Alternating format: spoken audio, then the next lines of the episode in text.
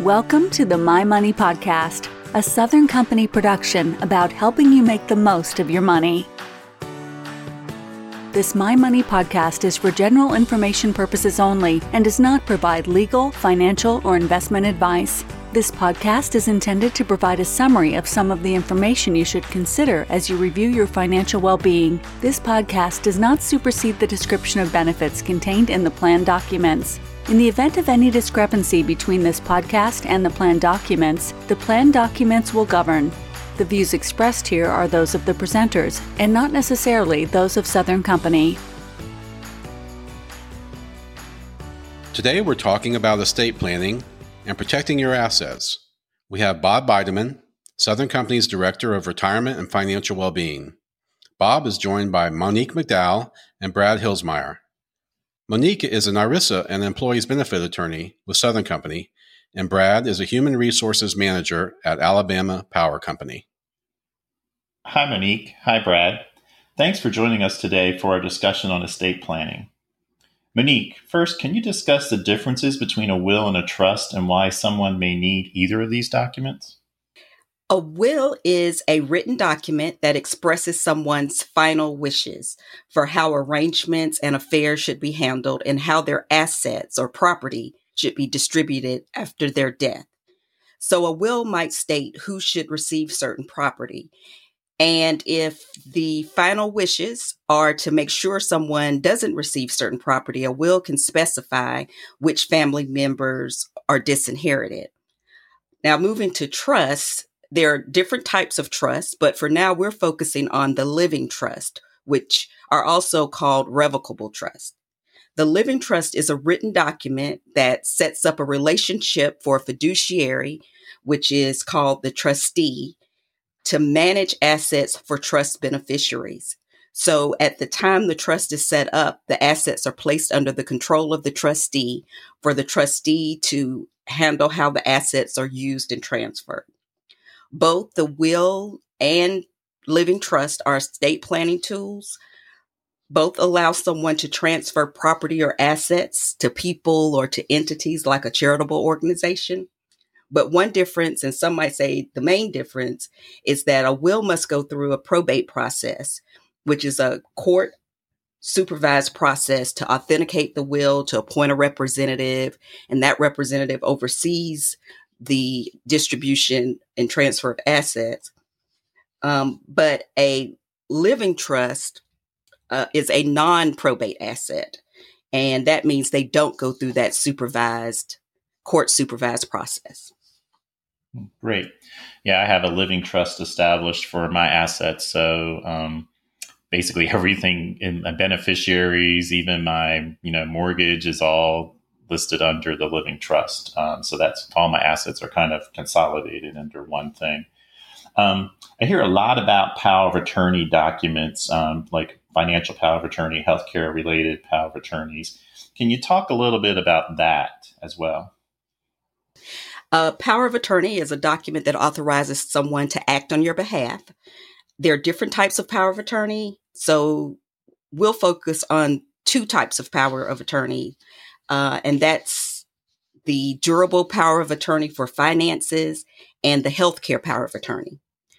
The durable power of attorney for finances allows the authorized agent to act on your behalf. It's called durable because the agent can act even if you are incapacitated. The authority to act becomes effective once the document is properly signed, which includes being witnessed and notarized. It can be revoked but typically the revocation has to be with every one, every entity, every business that has the power of attorney and the agent. Um, the healthcare power of attorney gives someone to, the right to handle medical decisions if you can't do so yourself. So if there's a medical emergency, for example, if you're unconscious, the healthcare power of attorney authorizes someone that you name to act and it states how your care should be handled. So, what happens if you do not have a power of attorney on file? You really want this sort of document in place when you're able to make the directions, when you're able to name who should be authorized. um, they can't be signed when you're incapacitated or after an emergency. So it's a good planning tool to think through and make sure it's in place so that if the unforeseen circumstances occur, you already have your agent, your authorized agent in place. Mm-hmm. Yeah, and I know we've seen a lot of situations where you know people will call in to get access to you know maybe um, an employee is incapacitated and you know it's either a family member or a spouse is trying to call to get information and you know unfortunately with a lot of the new laws and regulations we're kind of limited on what we can provide without that power of attorney wouldn't you agree yeah that's a good point all right so now we're going to pivot a little bit and uh, ask brad um, Brad, I've heard you mention MetLife has some um, free services or other services that people may want to think about. Can you talk a little bit about that? Yeah, for sure. And this is one of our, our great benefits that I like to tell employees about. Uh, but MetLife offers uh, our employees access to will preparation services at no cost. Uh, that's a big, big thing that we offer for employees. And there's two options available. Uh, the first option is for if employees have signed up uh, for the prepaid legal benefit with our added benefits program during annual enrollment, or for employees who already have or who signed up and were approved for supplemental life insurance during annual enrollment. By the way, supplemental is that employee paid life insurance beyond what the company provides. But for employees who have that, there's the option to receive will preparation services from a network attorney at no cost. And so if you have that, you simply call MetLife Legal Plans, and their number is 1 800 821 6400 and identify yourself as either a prepaid legal participant or that you have supplemental life insurance through Southern Company. And they'll go over exactly what will preparations you receive at no cost. I actually just called them myself and, and they went through the list with me. And they provide names of local attorneys uh, in your area that will provide the benefit. And for all employees, if you don't, for example, if you don't have those things, or even if you're interested, we also have access uh, from MetLife to a no cost online will preparation website called willscenter.com. So it's wills with an S center.com. And that website create, uh, guides you on how to create your own will, uh, a living will, and power of attorney documents. Uh, they have a number for technical support, but just to clarify, they don't have access to an attorney, and the website doesn't provide the legal advice. Okay. Thanks, Brad. And kind of moving on, when we think about wills, Monique, a lot of people may think that they can list who their beneficiaries for their pension or savings plan or life insurance uh, can be under their will. Can you talk a little bit about the differences between plan beneficiaries versus beneficiaries in a will? Sure. And, and this is a really good point to bring up um, because it is true. Oftentimes, our participants, our employees, they think that if they designate in their will who should receive their their death benefit from one of the plans that that's what controls but there are some important differences between what the will can control and also what the plan documents control um, wills control probate assets like we mentioned earlier.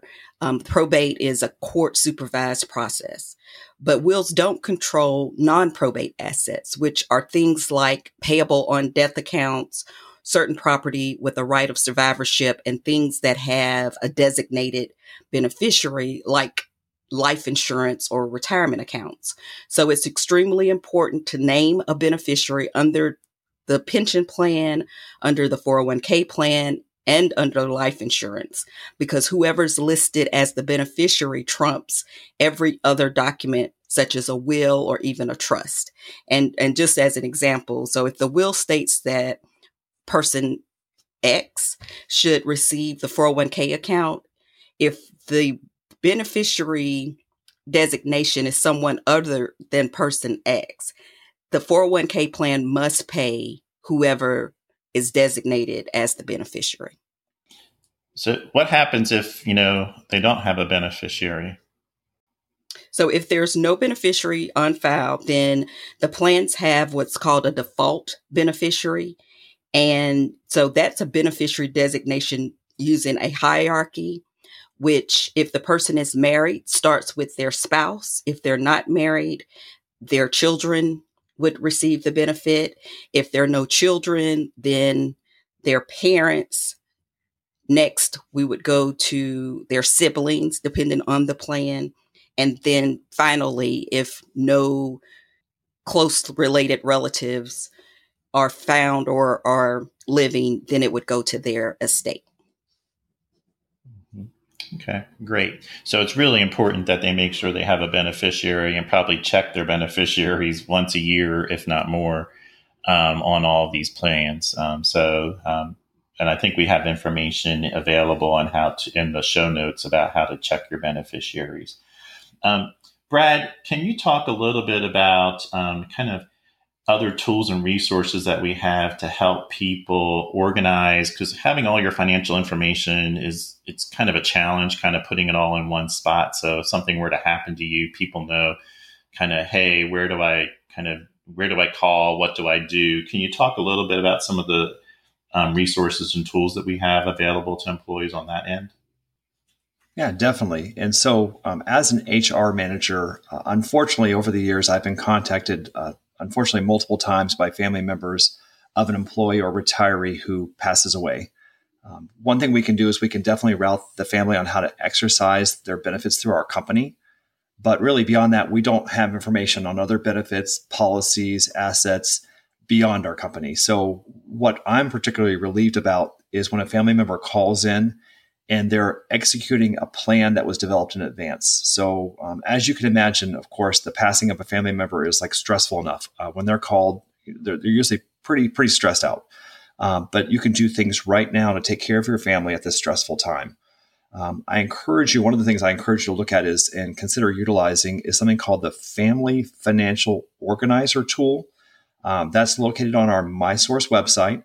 Uh, you go to the main page of the Pension ESP tab. So again, go to MySource website, click on Pension ESP, and on that main page that shows up, there's the Family Financial Organizer tool. And what this is, is this simply is a tool where you can document, organize, keep all your important financial information in one place.